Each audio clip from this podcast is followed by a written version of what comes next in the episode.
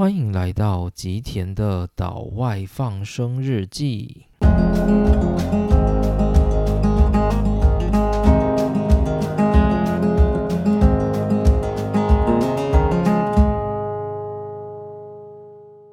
大家好，欢迎来到今天的内容。今天是我们的生与死篇章的第三集，也是最后一集。我们讲述了耶鲁大学雪莱卡根教授的令人着迷的生与死这一堂课。那我们是利用书籍的方式，就是以令人着迷的生与死这一本书来进行介绍。那上一回呢，我们主要介绍的是关于人的同一性，也就是要用什么样的判断才能够确定我继续存在。就是所谓的我继续活着的这件事情，到底是我的灵魂活着？我的肉体活着，或者是我的人格活着，那这是我们上一回提到的内容。那如果上一回大家还有记得的话，应该知道我们雪莱卡根教授他就是一个非常反对有灵魂的人，所以在他的想法里面，他其实不太会去探讨灵魂这件事情，因为灵魂你看不到，所以既然看不到的话，就没什么好解释的。因此呢，对于雪莱卡根教授，他比较在意的是关于肉体跟人格的解释，就是如果我说我存在，可能是指我肉体还存在，也可能指的是我人格还存在，那大概是这样的概念。那上一回我们主要讲的篇章呢，是关于本书的第六章到第八章的内容。那其实上一集它主要涵盖的第七章是关于我们的思想实验，就是我们利用两个很特别的思想实验去。告诉我们，诶，有时候呢，我们对于我这个东西是否存在，我们会去支持所谓的肉体观点，也就是我认为我就是我的肉体。可是有时候呢，我们又会倾向把我这个东西当成是我的人格。那到底哪一个是真的呢？其实真的没有定论，作者自己也不知道。那或许呢，我们就只能够想象那些我们所谓的肉体人格，都是我们自己脑补出来的。所以说不定我们在问这个问题，叫做“我怎么样才叫做我继续存在”？这其实根本就是一个没有意义的问题。或许我们想知道的，其实是我们对于继续活着的这件事情，我们在意的。是什么？就是我们希望抱着什么样的自己继续存活在这个世界上，这才是真正我们想问的问题。而这个问题的解答呢，大概是我们希望我们以现在的我，以一个渐进的方式往未来前进的这件事，才是我们认为我们活着的最重要的意义。为什么呢？如果说今天我们想象。把我们的大脑的记忆抹除，然后科学家呢，或许他把我们冰冻，然后就让我们持续存在到八百年后再解开这个冰冻。然后科学家跟我们说：“诶，你八百年后一定会活着，因为八百年后我们一定会把你的冰冻给解开，所以你八百年后呢，还是能够持续活在这个世界上。”诶，可是当你想到这个，你一点都不觉得高兴，因为你根本不会去在意八百年后的自己到底是。什么样子的？这跟现在的你一点关系都没有。就算呢，科学家不把我们的记忆抹除，他就直接把我们冰冻，然后放到八百年后，我们也不会觉得高兴，因为我们周边的环境、人、事物都已经跟现在是不一样了。所以，关于我是否活着的这件事情，或许我们最关注的是，我们能否以现在的状态继续往生命。的尽头延伸，这才是我们关注的事。好，那接着呢，我们提到的就是死亡的定义。那死亡的定义的话，目前就有两种说法，一种叫做人格的死亡，一种叫做肉体的死亡。到底是人格还是肉体的死才能够称作真正的死亡？但这其实是没有定论的。不管我们选择哪一种说法，其实它都是有残缺的。例如说，我们选择人格的死，代表我们真的死亡。好，如果这样的解释是正确的话。那你想象一下，就是我们把一个植物人杀死，是不是一个合理的状况？就是植物人嘛，他已经没有意识了，已经没有人格了。那如果你就直接把他杀死，是不是可以说你不算是杀死他？因为你不可能让一个东西死了再死嘛。所以，如果我们今天定义人格之死就是人的生命的终结，那我们对于一个植物人，我们去杀他，是不是就没有犯错？那这是第一个问题。第二个是，如果今天我们定义肉体的死亡才是死亡的话，那没有意识，像植物人这样的东西，到底算不算是一个活着的状态？关于就是这两者的争论，其实是没有定论的。好，那以上就是我们上一回的回顾。那上一回的话，因为它是有涵盖我非常喜欢的思想实验，所以对我而言，是我认为这本书我最喜欢的部分。那今天我们要讲的内容呢，就比较广泛一点。我们要讲的主要是关于死亡的这一件事情。从这本书的第九章，它有关于死亡的两项出人意料的说法。那我等下只会讲其中的一个部分。接着呢，在第十章，它介绍了说死亡有什么不好。就是我们如果都很害怕死亡，那死亡到底坏处在哪里？那作者就利用逻辑判断的推演去带我们看一下关于死亡的坏处，就是到底要怎么去定义死亡是对我们有害的呢？或者是说死亡它其实根本就没有坏处啊？好，那假设死亡是有害的。那接着呢，就会来到第十一章的内容。作者在探讨一个东西，就是永生不死是好事吗？那这个我想解答，大家应该都有定论，就是永生这个东西呢，就如果要我选，我也不会希望自己是永生的。那关于这一点呢，作者也会提一些思想实验来让大家思考看看。那接着呢，是关于生命的价值，就是如果今天我们认为死亡不好。那什么样的人生才叫做美好的人生呢？那美好的人生是不是有一个判断的准则？接着呢，第十三章就来到关于死亡的其他面相，就是我们会来看一下关于死亡有什么样的特征。就是死亡这个东西，如果这么让人闻风丧胆，它是不是有一些就是我们所需要知道的特征呢？接着第十四章这本书讲到说。我们如何去面对死亡？那我觉得这个算是这本书里面最应用、最有参考价值的一个就是篇章了。就是其实我们前面在论述那些逻辑，就是告诉你死亡到底是什么，然后人有没有灵魂，怎么样才叫做活着，这些东西你就算知道，你也不知道怎么用。但是这个篇章呢，就是我们如何面对死亡而活的这个篇章，它就是一个非常有应用性的。我们可以去思考，对于死亡，我们要做怎么样的选择，然后用什么样的人生策略去面对死亡。好，那第十五章呢，也是一个比较应用的，就是他在定义说自杀是不是不道德的行为。那这个结论也很简单，就是你没办法马上去判断。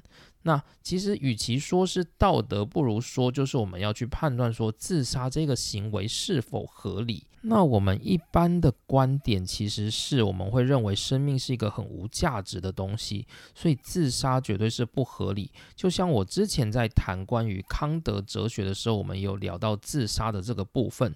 依照康德的法则，就是以人为本，就是人他就是理性的本身。你尊重人的生命，就是在尊重理性，就是道德的行为。所以自杀它就是一个不道德的行为。我们现在不管是一般人或者是学者专家都是采这种论述，就是认为自杀是不好的。那作者就提出了一个思想实验，想要去问大家说：如果今天你重病了，那你选择自杀跟选择不自杀这两者，你会选择哪一个？那这时候呢，我们本能上好像都会去选择自杀的那一个倾向。那这就代表说，自杀这个东西呢，它并没有所谓的道德性问题，它更取决的是你当时生命的那一个状态。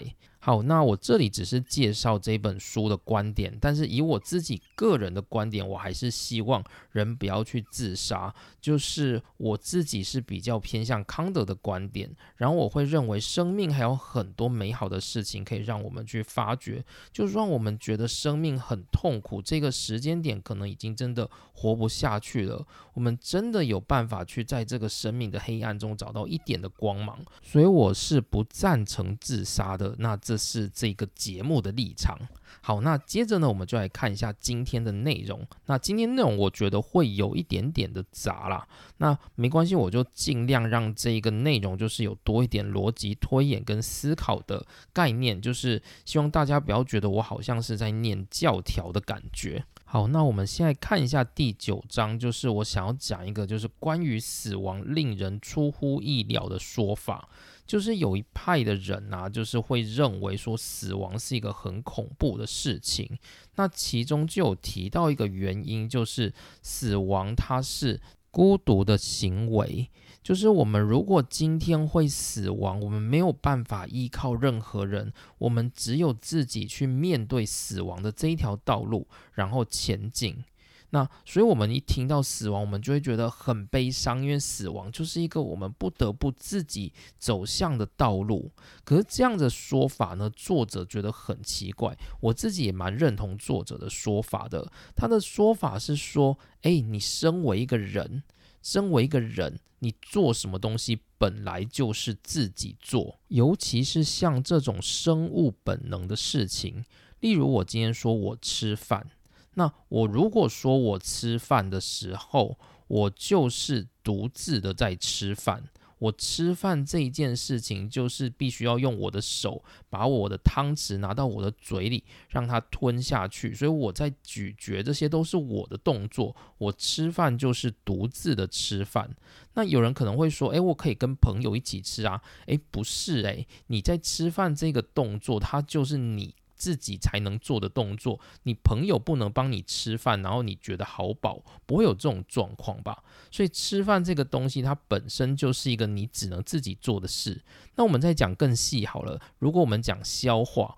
我自己在消化我吃进去的食物这一件事情，也是你必须独自去完成的，因为这就是生命的生理反应。所以，如果我们今天讲说，诶，死亡很可怕，因为它是一个我们要独自面对的事情，作者就会觉得，诶，这真的蛮不合理的。为什么？因为你今天消化也是自己做，你吃饭也是自己做，你怎么会不觉得这些东西很可怕呢？所以，这是我觉得第九章还蛮有趣的部分，就拿来做一个分享。好，那接着我们就直接进入第十章。第十章在讲说死亡到底是不是一个不好的事情，就是我们要怎么去觉得死亡是一个不好的事。就是我们平常一讲到死亡，每个人不会有人觉得说，诶，死亡还不错啊。通常不会有人这样想嘛。所以，我们通常讲到死亡，都会觉得是不好的事情。但是为什么？为什么就是死亡它是不好的事情呢？死亡到底有什么不好的？那就是这第十章所要探讨的内容。那作者的观点其实开宗明义也很简单，就是他会认为死亡这件事情其实没什么不好。就是死亡，它就是一个中性的东西。如果我们今天说一个人死亡，那死后那这个人留下了什么？在我们的眼睛看来，他什么都没留下嘛。或者我今天想说，我死亡好了，我死亡之后会剩下什么？理论上，我死了之后，我应该会没有知觉，然后我的肉体就消失了。所以理论上，我死后我就是一个零。就是这世界上就没有我，我是不存在了。那不存在的东西，你又怎么能够说它是不好的？所以，如果今天我说我死亡不好，那其实好像就是在说我如果不存在的话，就是不好的事。于是后面呢，可能就要去证明说不存在到底为什么是不好。好，那接着呢，有些人他如果是抓着那种灵魂观点或者是宗教观点，好了，那可能更容易去解释死亡为什么不好。例如说，你可能是基督教好了，或者是佛教，那今天死亡之后，可能如果你做了坏事，你就要下地狱嘛。不管是基督教或佛教都有这种观点，所以我们就会想说，诶，如果我今天做这么多坏事，我死后搞不好会下地狱，很可怕。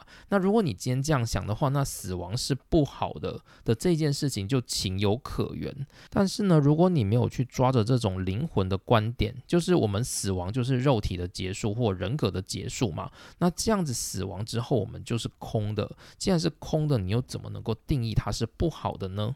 于是呢，就会有些人觉得说，或许死亡不是对死亡本身的那一个人不好，而是对旁边还活着的人不好。例如说，今天我死了，可能我身边的人会觉得很难过。那为什么他们会觉得我死了很难过呢？有可能是因为他们觉得以后再也看不到我了，所以感受到难过，可能是这样子吧。但是呢，诶，这个情绪好像又不太对。怎么说呢？作者就提出了两个例子。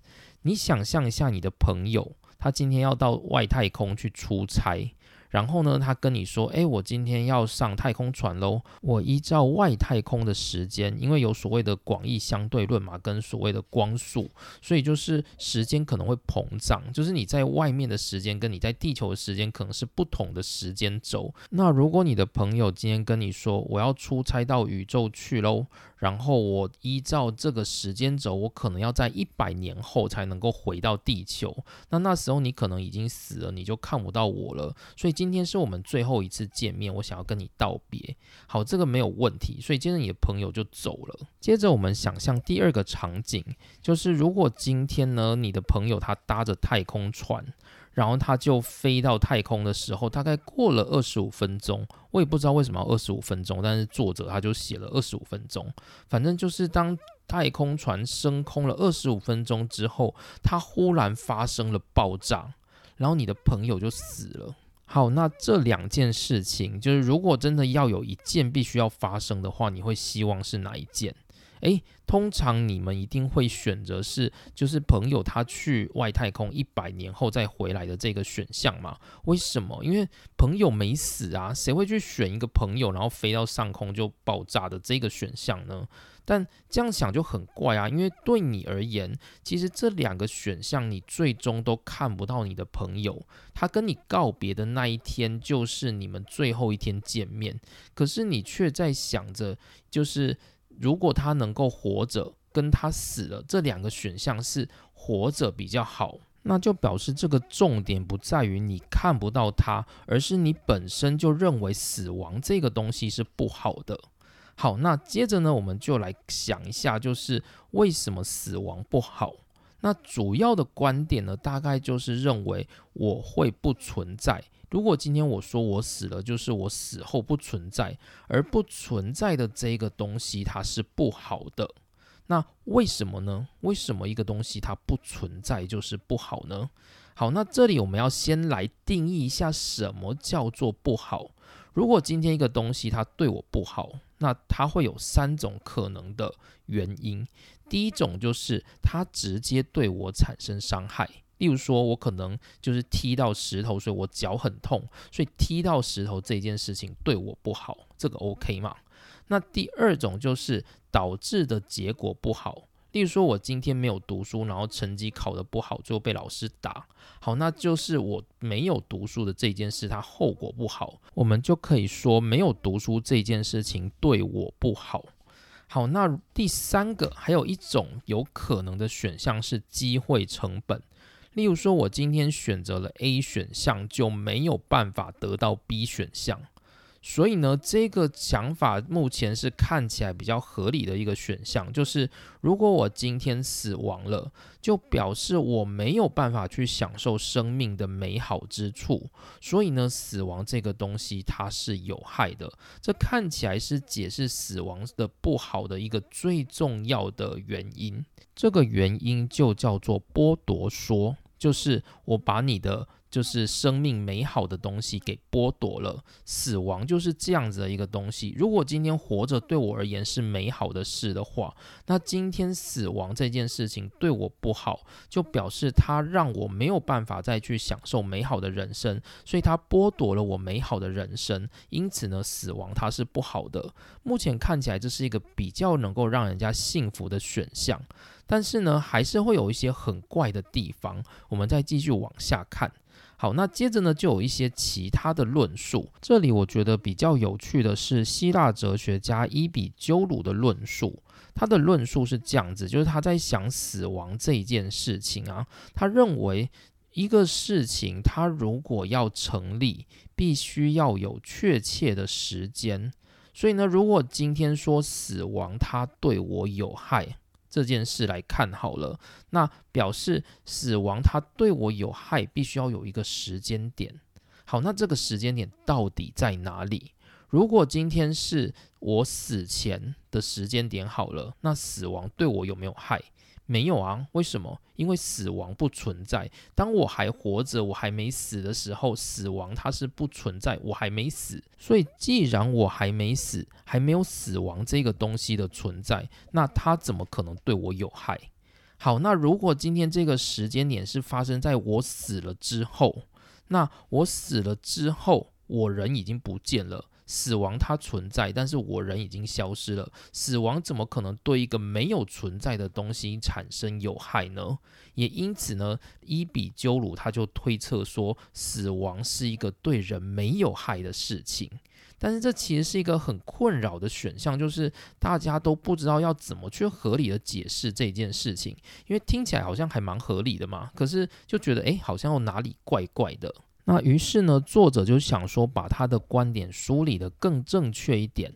伊比鸠鲁的论点，它其实存在的逻辑，第一个就是认为说存在才可能产生有害，就是如果今天我不存在就没有害。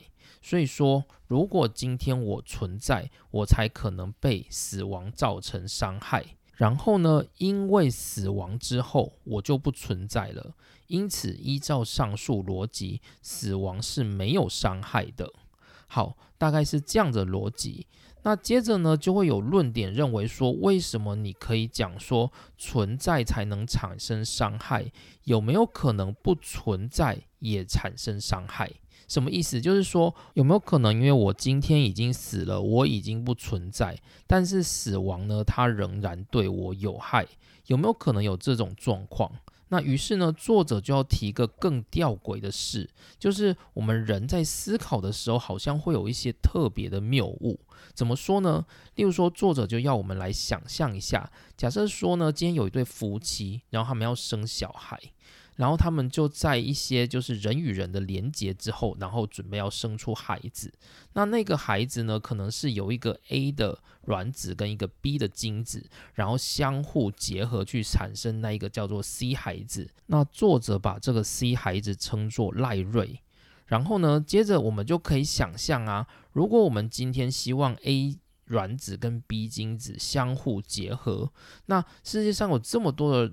精子，然后要去跟某一个 A 卵子结合，有没有可能其实是 D 精子去跟 A 卵子结合？那这样产生出来的人就不会是赖瑞了啊！所以有可能这一对夫妻他们生的孩子他不是赖瑞，也就是说赖瑞有很大的几率他是没有办法出生在这个世界上的。好，那现在问题来了，你会因为赖瑞他没有办法出生在世界上感觉到难过吗？你会觉得赖瑞他没有出生在世界上是他的损失吗？他正在失去一些人生美好的东西，你会有这种想法吗？应该不会吧？那这样就蛮奇怪的，为什么我们对于死亡会认为死亡就代表了我们会？受到死亡的伤害，会失去一些人生美好的东西。而对于一个婴儿，他没有出生，我们却不会认为他没有出生，没办法得到美好的东西，是一个非常可惜的事。为什么我们没有这种想法？所以作者想要告诉我们什么？其实他正在捍卫死亡是对我们没有害的这一件事情。就是我们可以看出作者的观点，他认为死亡是没有什么特别会对我们人造成伤害。或者是对我们人不好的事情，因为死亡它根本没有什么不好，它就是一个非常中性的存在。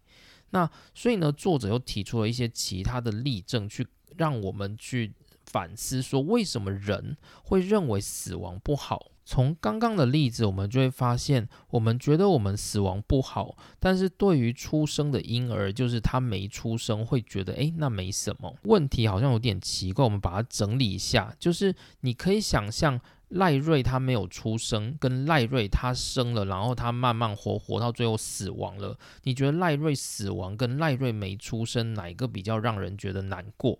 通常会觉得，诶，死亡是比较难过的嘛？那为什么呢？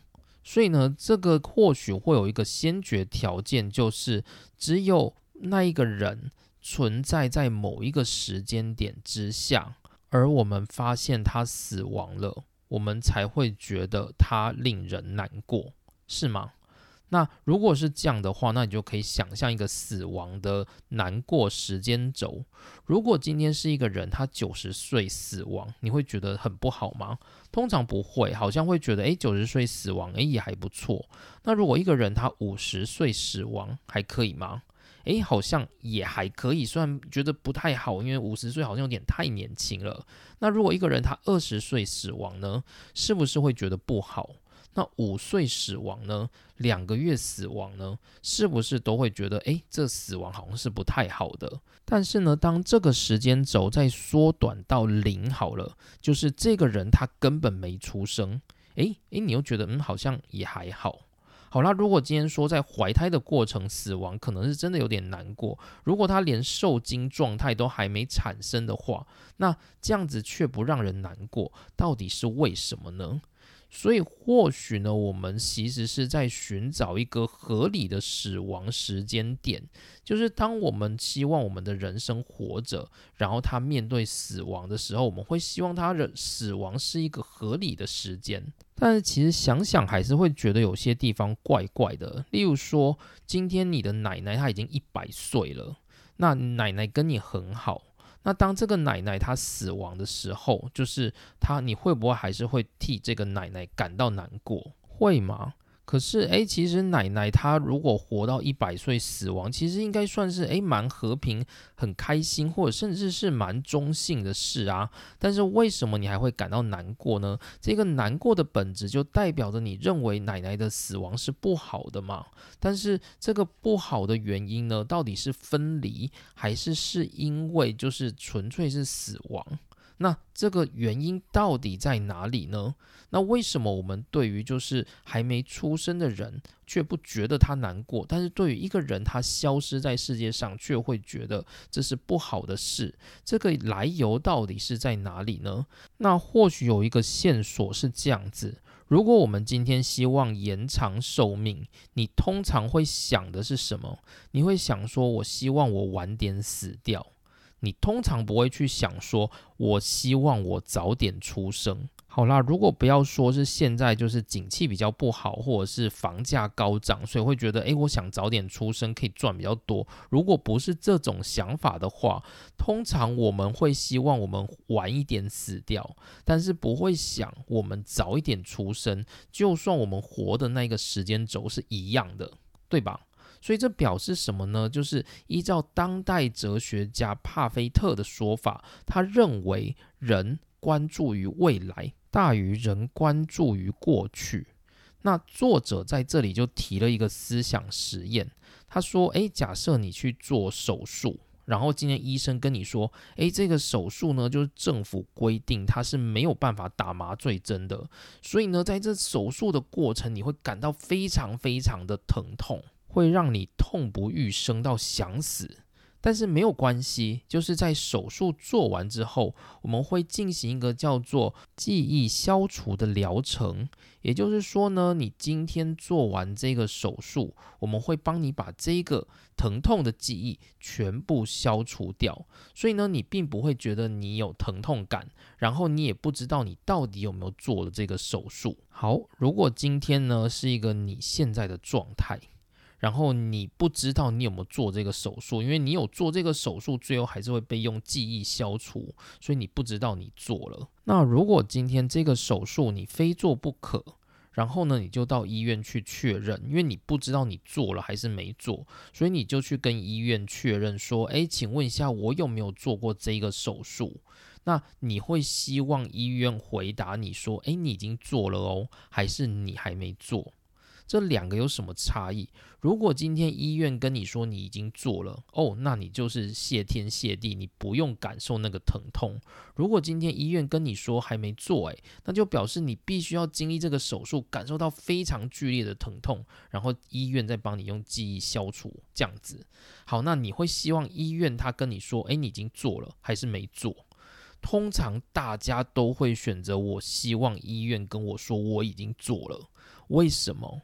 可是呢，其实对你这个身体而言呢，过去如果今天你做了这个手术，表示过去你经历过强烈的疼痛。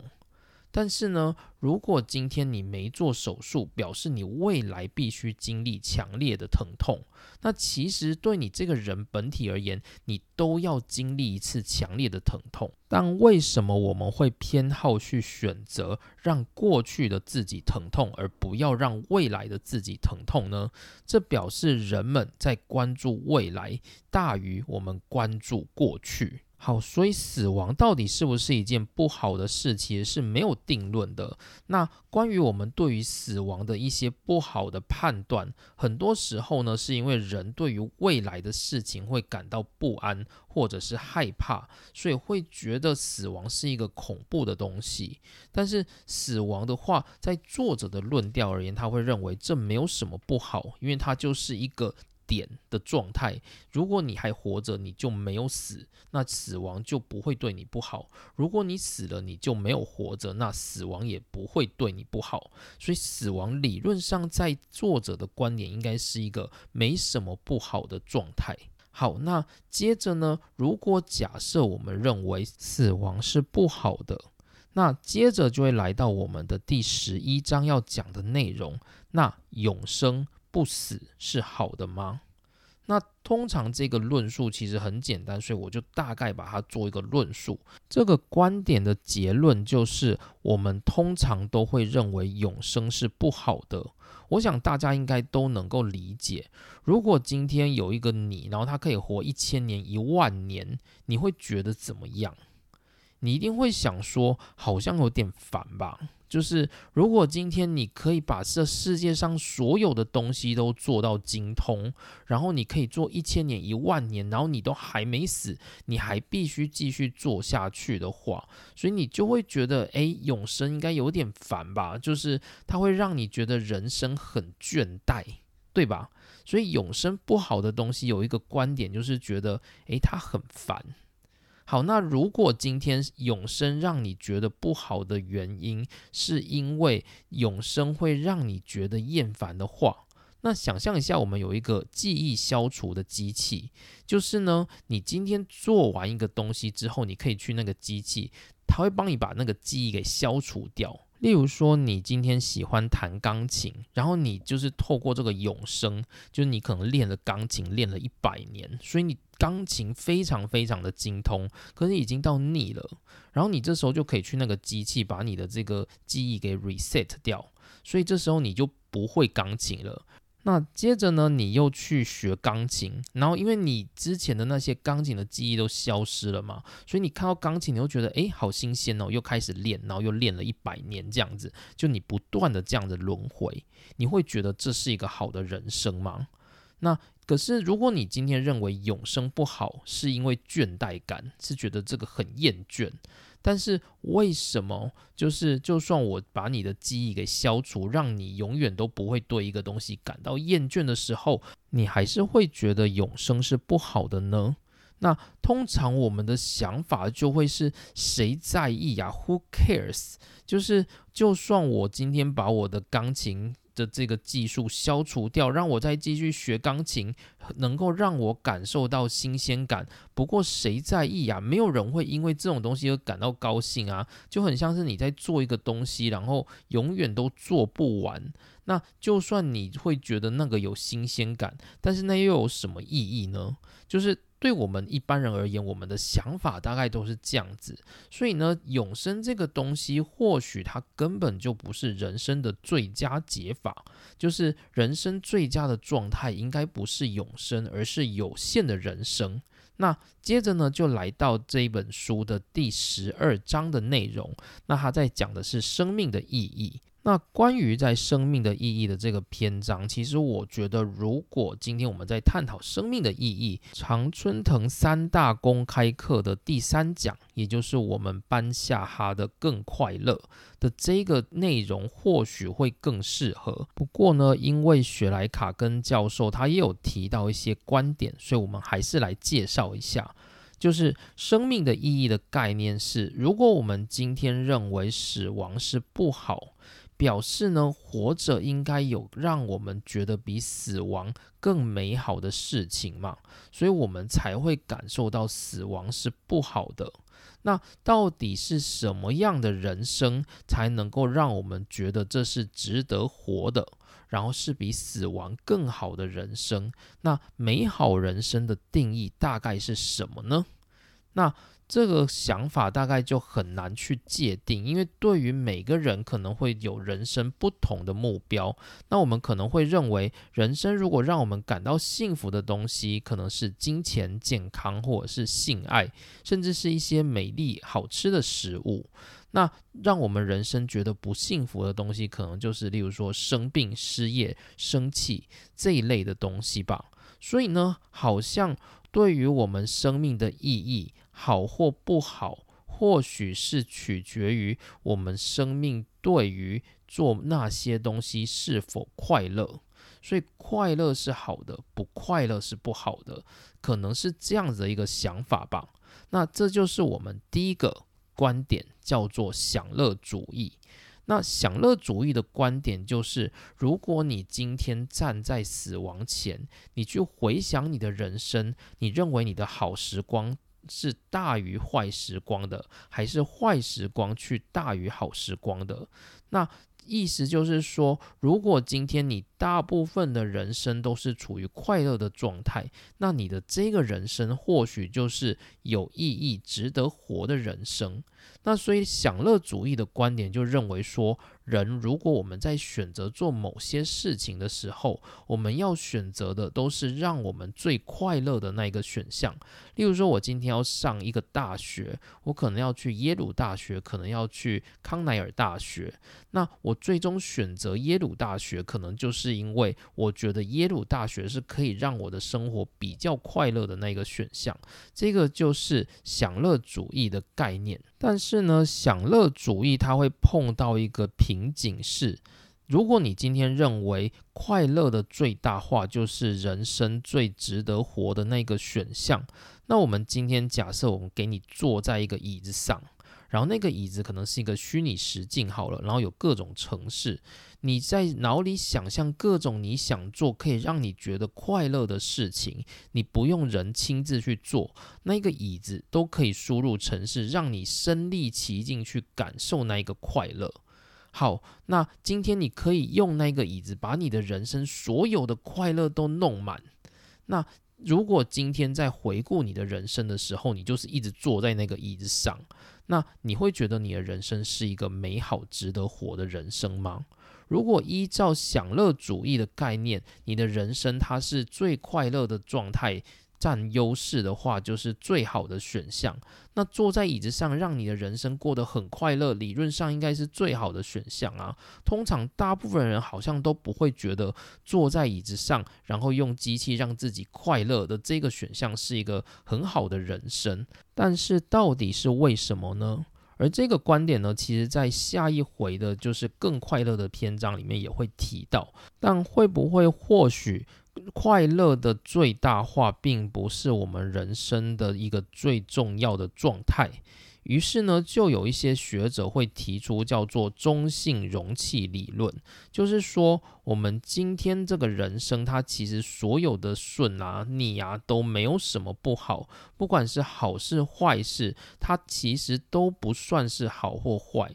所以，我们的人生它就像是一个中性的容器，它会容纳所有的好事或坏事。我们不需要去定义说好事跟坏事哪一个叫最多的才能够称。为是好的、值得活的人生，然后另外还有一些更极端的观点，就会认为说活着这件事情呢本身就有价值。我认为这个好像比较像是一般现在会想象的。普世价值，但是这个观点呢，作者认为也是有一点点太过极端了。例如说，今天我们是一个植物人的状态，然后我们活着，请问一下，这样子的活着到底是否有价值呢？就会有这种概念出现。所以，关于活着到底怎么样才值得，其实它也不是一个非常有定论的东西。学界也有各种不同的观点。那或许呢，就是如果我们今天是一个平凡人的话，我们可能会用所谓的幸福度来去衡量我们的人生。那之后我们会再来谈关于所谓的幸福度。那本书的第十三章呢，就在讲死亡的一些其他的面相。那主要想要把一些就是关于死亡杂七杂八的特性放在这一章里面来讲解。那主要呢，关于死亡有一些会让我们觉得比较困扰的地方，所以我们才会对死亡感到这么反感。第一个是在于差异性，就是说有些人呢，他可能很年轻就死了；有些人他可能很老才死。所以死亡它存在的个体差异，它不是我们能够去判断或轻易的去思考我们自己什么时候会死。的这件事情，所以死亡还有另外一个特性叫做不可预测性，就是我们不知道自己什么时候死，所以对于我们的人生，有时候我们会希望能够规划的长一点。可是就担心我们还没有活到那个时候就死掉了，又或者有时候我们觉得，诶，我们没有办法活那么长，所以我们人生可能就没有存那么多钱，或者是想那么多关于未来的人生规划。结果没想到我们竟然活到了就是七八十岁，或者是一百多岁都还没死，也有这种状况。所以呢，就是死亡它让人觉得很困扰的地方，就是关于差异，也关于不可预测性。但是呢，预知死亡这件事情到底是不是会比较好呢？例如说，你可能知道自己什么时候会死。那这样子到底对于人生会不会比较好呢？其实这个也没有定论，主要还是看每一个人去面对死亡的那一个态度。就是有些人在面对死亡的时候，会觉得他希望早点知道自己什么时候会死，以便他能够在死亡之前做更多的事情。这是一类的人，也有另一类的人，他会觉得如果我今天知道我什么时候会死，我就会对于我的人生产生更多更困扰的焦虑。所以这其实取决于是每一个人对于死亡的那一个态度。好，那死亡还有一个很重要的特质叫做无所不在。死亡它是一个无所不在的东西，就是不管你现在在多么安全的地方，你都不能保证你百分之百不会死亡。例如说，有一个人他可能坐在电视机前面看电视。可能就真的有一台飞机从他家上空掉落下来，然后砸中他家，让他死亡。虽然这个几率也是微乎其微，但是不可否认的，死亡这种东西它就是无所不在，所以随时都会有意外发生。所以这造成的死亡，它有非常让人惊恐的特质。那所以对于我们人而言，是不是待在就是越不容易死亡的地方，其实是越好的呢？但是如果是这样的话，是不是还是有一些事情，虽然它很容易造成死亡，但是还是值得去做的事？举例来说，有些人他非常喜欢跳伞，或者是有些人喜欢做那个什么飞行机啦。虽然说他可能现在的技术不一定会死亡嘛，但是。比起一般你坐在家里看电视，那一个死亡的几率是比较高嘛？或者是像现在还有那种什么跑酷啊，或者甚至就是网红会在高楼上面做一些极限运动，那这些都会造成死亡。然后几率会比一般你在做正常的生活还要来得高嘛？但是为什么这些事还是会让很多人趋之若鹜的去做呢？那主要就是死亡，它无所不在这件事造成了恐怖，它同时也在造就这世界上很多让人觉得非常惊奇的事情，所以这也是死亡的魅力所在。好，那接着就是本书的第十四章的内容，他想要告诉大家的是，如果今天我们永远都没有办法去避免死亡，那我们该如何面对死亡的活着？那这里我把它整理为三个我觉得比较重要的方案。第一个方案就是置之不理，就是我们如果知道我们会死，好吧，那就不要理它，不就好了吗？这听起来好像蛮合理的，所以我们。对于死亡，我们似乎就只要选择置之不理就好了。可是这样的想法其实也还蛮怪的。为什么呢？因为呢，我们人啊，在做事情的时候，有时候会因为外来的讯息而决定我们要不要去改变行为。如果我们对于死亡这件事情，就是我们知道人终究会死，所以我们就对死亡这一件事情置之不理，就是毫不在意。这样听起来就真的有点奇怪，因为这好像有点违反了人性。怎么说呢？就是例如说，今天发生了某一件事情，可能会导致我们改变我们的行为，也可能导致我们不改变某个行为。那这取决的其实是这个事情的本质。例如说，我们今天开车好了，我们开车在路上，如果前面有一只瓜牛在路上爬。然后你可能大概有百分之九十九的几率，你会直接开车把它压过去。如果那一只瓜牛它不大的话，就是你远远看到，哎，有一只好像瓜牛的东西在马路上，你可能有很大的几率，你就会把它压过去。所以你今天知道眼前有一个瓜牛，但是你开车还是会把它压过去。但是如果你今天眼前看到是一个小孩在路边玩沙，你不会马上压过去嘛？你一定会停下来。所以，我们今天一件事情的发生，我们知道一件事情，那一件事它会影响我们去改变我们的行为的这一件事，它其实就是取决于这个事情的本质。那对于我们人而言，其实面对死亡。这么大的一个人生大事，而我们却只选择置之不理，这听起来真的是太奇怪、太不符合人性了。好，那接着就有第二个，就是如果我们面对死亡，就是我们感到恐惧，是不是一个合理的行为？好，这个恐惧要取决于说你这个。面对死亡这件事，他的恐惧到底是什么细节？如果今天我们对于一个东西感到恐惧，那通常必须要有以下三个条件，来让我们的恐惧这个情绪成为一个适当的行为。第一个条件是，如果今天我们的恐惧它恰当的话，就表示那一个恐惧的对象应该是一个不好的东西。那例如说，像我自己好了，就是我自己有一个很恐惧的东西，就是室内的盆栽。就是我会觉得，诶，室内的盆栽看起来就很像虫的感觉，就是我没有办法接受。例如说，我今天去餐厅吃饭，那个餐厅它有很多的盆栽，我也没有办法接受。我坐在那个盆栽的旁边吃饭，或者是做任何的事情，所以我对于室内的这个盆栽，我是感到非常恐惧、不舒服的，就很像是我看到一堆蟑螂，或者是。蜘蛛在那边爬的感觉，那我这个恐惧合不合理呢？其实理论上是不合理的。大部分人看到我都会觉得你到底是在怕什么？那个植物是有多可怕？那个不就是一个草而已吗？所以呢，对我而言，其实这个恐惧就蛮不恰当的。就是这个对象，我今天恐惧的对象是一个室内盆栽。那如果今天我的这个恐惧恰当，就表示这个盆栽应该是一个不好的东西。诶，可是如果它不好的话，为什么每个店家都会摆设呢？所以这表示这个东西不是不。好，只是我的恐惧不恰当而已。如果说今天是一个恐龙，一只霸王龙好了，那我对它感到恐惧，可能是因为我怕它会吃我，那这个就蛮合理的，因为。大部分的人都会很害怕，说有一个猎食者来吃自己嘛，所以这个恐惧就是恰当。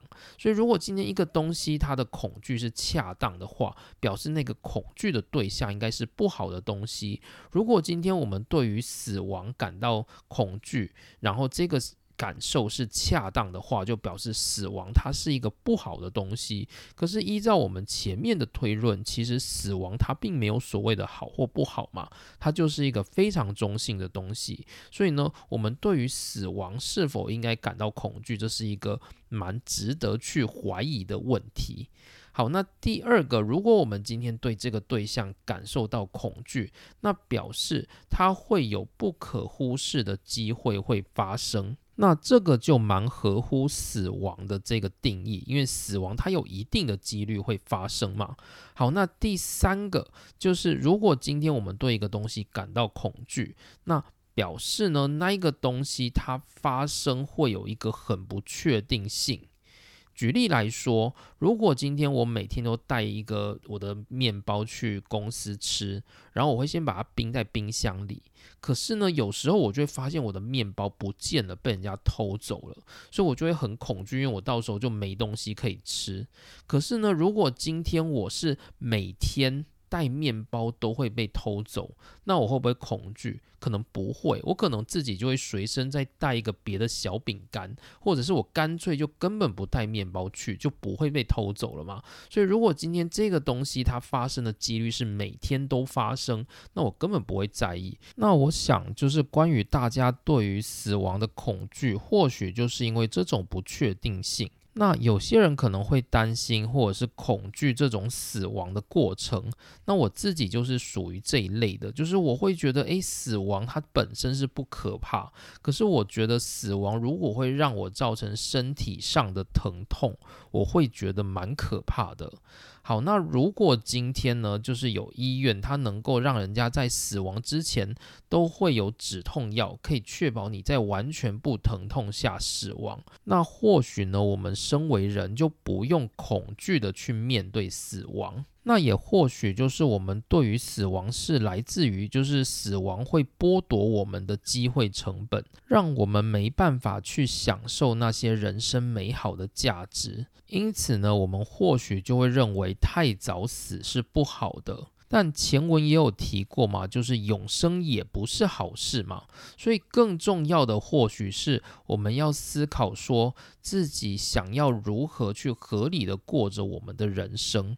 那如果今天我们合理过着我们的人生，然后我们觉得那不算太早死的话，或许我们根本就不该抱着恐惧去面对我们的人生。好，那关于对于死亡的第三个对策，就是我们或许可以建立一些人生策略。因为死亡它这个东西是所谓就是你不知道什么时候会来的东西，所以我们有时候，例如说人生规划的太满，结果发现你根本没有办法完成，那你就会对于你的人生造成遗憾。但是呢，如果有时候这个人生又太长，那你没有规划太好，可能会导致你人生变得很空虚，幸福指数会有很大的下降。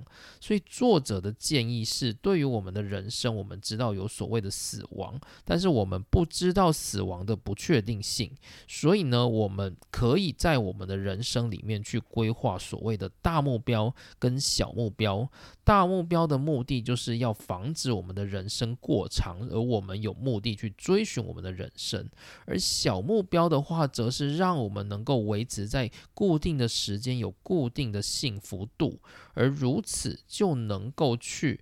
平复我们每一天就是密集的幸福感，去让我们的人生，即使面对死亡，也是会觉得说，诶，我们好像每天也过得蛮幸福的，该做的事情都有做到。那以这样的状态下死亡，或许我们对于人生好像，诶，也不会有太多遗憾的这种感觉。那我们可以来想象一下，就是人生的幸福时间轴，就是我们可以想象一个 x y 轴，x 代表的是时间，y 轴代表是我们的幸福指数。那所以呢，我们今天人生的幸福度其实就是时间跟指数的这个加总，就是我们可以用积分嘛，就是在时间轴上对那个幸福指数的函数做积分的那个总面积，就是我们人生总体的幸福度。那这个幸福度呢，就是它取决于我们的人生的长度。跟我们的幸福感的高低，那这个幸福感的高低，其实就是我们人生在做的每一个事情，我们对于它的满足、它的品质。那关于我们有限的人生，作者会认为那些小目标就像是在培养我们的人生幸福感的品质。如果我们让每一天的那个幸福感的品质都维持很高的话，那或许即使我们的人生不长，它也能够让我们感受到人生的满足。那这或许就是我们在面对死亡的一个策略。好，那也有可能是有些人他会去追求所谓的类永生。类永生的概念就是我让我的死后有什么东西留下来。好，第一种就是。所谓的类永生，可能是让你的身体的某一部分留下来，例如说你的大脑被人家留下来研究，像是有些人他可能会把他的大体拿来捐助，那也算是一种类永生，也是有某种程度上的意义。那也有一种人呢，他是让他的文笔。让他的文字，让他的思想学说流传下来。例如说，像爱因斯坦的相对论，那这种就是一种类永生的概念。好，那最后就来到本书的第十五章，关于自杀到底是不是合理的。那其实作者，因为他不是什么味道人士，所以他绝对不会告诉你说：“哦，不能自杀哦，自杀不合理的。”他在探讨的东西就是自杀这个东西它的合理性要怎么去判断。那作者的想法是，我们可以想象我们刚刚提到的那个幸福的时间轴，有 x 轴跟 y 轴嘛？x 轴是时间，y 轴是我们的幸福指数。如果今天我们的幸福指数是正的，那这时候你自杀就有一点点奇怪。没有人会想要在自己意气风发或感到幸福的时候自杀吧？但是如果今天你的幸福指数是负的的话，那这样的自杀或许就是合理。那所以呢，如果今天有一个人他要自杀，而你救了他的命，那这。到底是不是一件合理的事情呢？其实是取决于那一个人他的那个时间点，到底他的幸福指数是正的还是负的。不过啦，通常要自杀的人，他的幸福指数一定都是负的嘛，他才会想要自杀。所以通常要自杀的那一个人，他心里一定都是非常非常的痛苦，所以让他自杀了。只是说我们今天在救一个人，不要让他自杀，其实是在维护他的未来性，就是他现在的。幸福指数或许是负的，可是当我们救了他，我们发现他未来可以让他的幸福指数慢慢变高，甚至他能够成为就是让更多人能够得到幸福的一个人物，那也是很重要的一件事情。所以呢，自杀这个合不合理，其实大概是取决于你当下的那个幸福指数是否是高的。好，那尽管是如此，就是本节目的立场还是。真的不支持自杀的这一件事情了。好，那接着呢？如果我们今天讲到安乐死，或者是例如说有一个重病的病人，如果一个病人呢他已经病入膏肓，觉得活着比死还要痛苦的时候，他拔管，就是他跟医生说：“哦，我不想活了。”这到底合不合理？那作者就举了一个思想实验，我就把它当做是这个节目的 ending 好了。主要是因为很多人会觉得说，既然这个人他重病，但是他还没死，表示他随时都可能会有机会被救活，有所谓的奇迹发生。所以或许我们不应该就让他这样死亡，我们应该要努力的去救治他。这是。否定就是拔管这一派的说法，但是呢，作者就举了一个思想实验，就是假设你今天眼前有两个门，右边的那一个门呢，你进去的时候有百分之九十的几率你会被凌虐。就是你有百分之九十的几率会在里面遭到人家凌虐，但是也有百分之十的几率你会得到一个很美妙的大奖，就是你可以到一个海外去度假，例如说去马尔蒂夫好了，然后过着非常悠闲的一个月的生活。你有这个选项。那左边那一个门是。如果你今天进去那个门，它可以让你就是毫无痛觉的直接在这个世界上消失一个月，然后再出现。好，但是它的几率就是百分之百，就是你一进去那个门，你就会消失在这个世界上一个月，然后没有知觉，然后直到就是一个月后再回到这个世界上这样子。好，如果是这个选项的话，你会选哪一个？你会选择右边那个有百分之九十的几率遭到凌虐的门，还是会选择就是左边那一个就是百分之百几率可以消失、没有痛觉，然后消失在这个世界上一个月的这个门呢？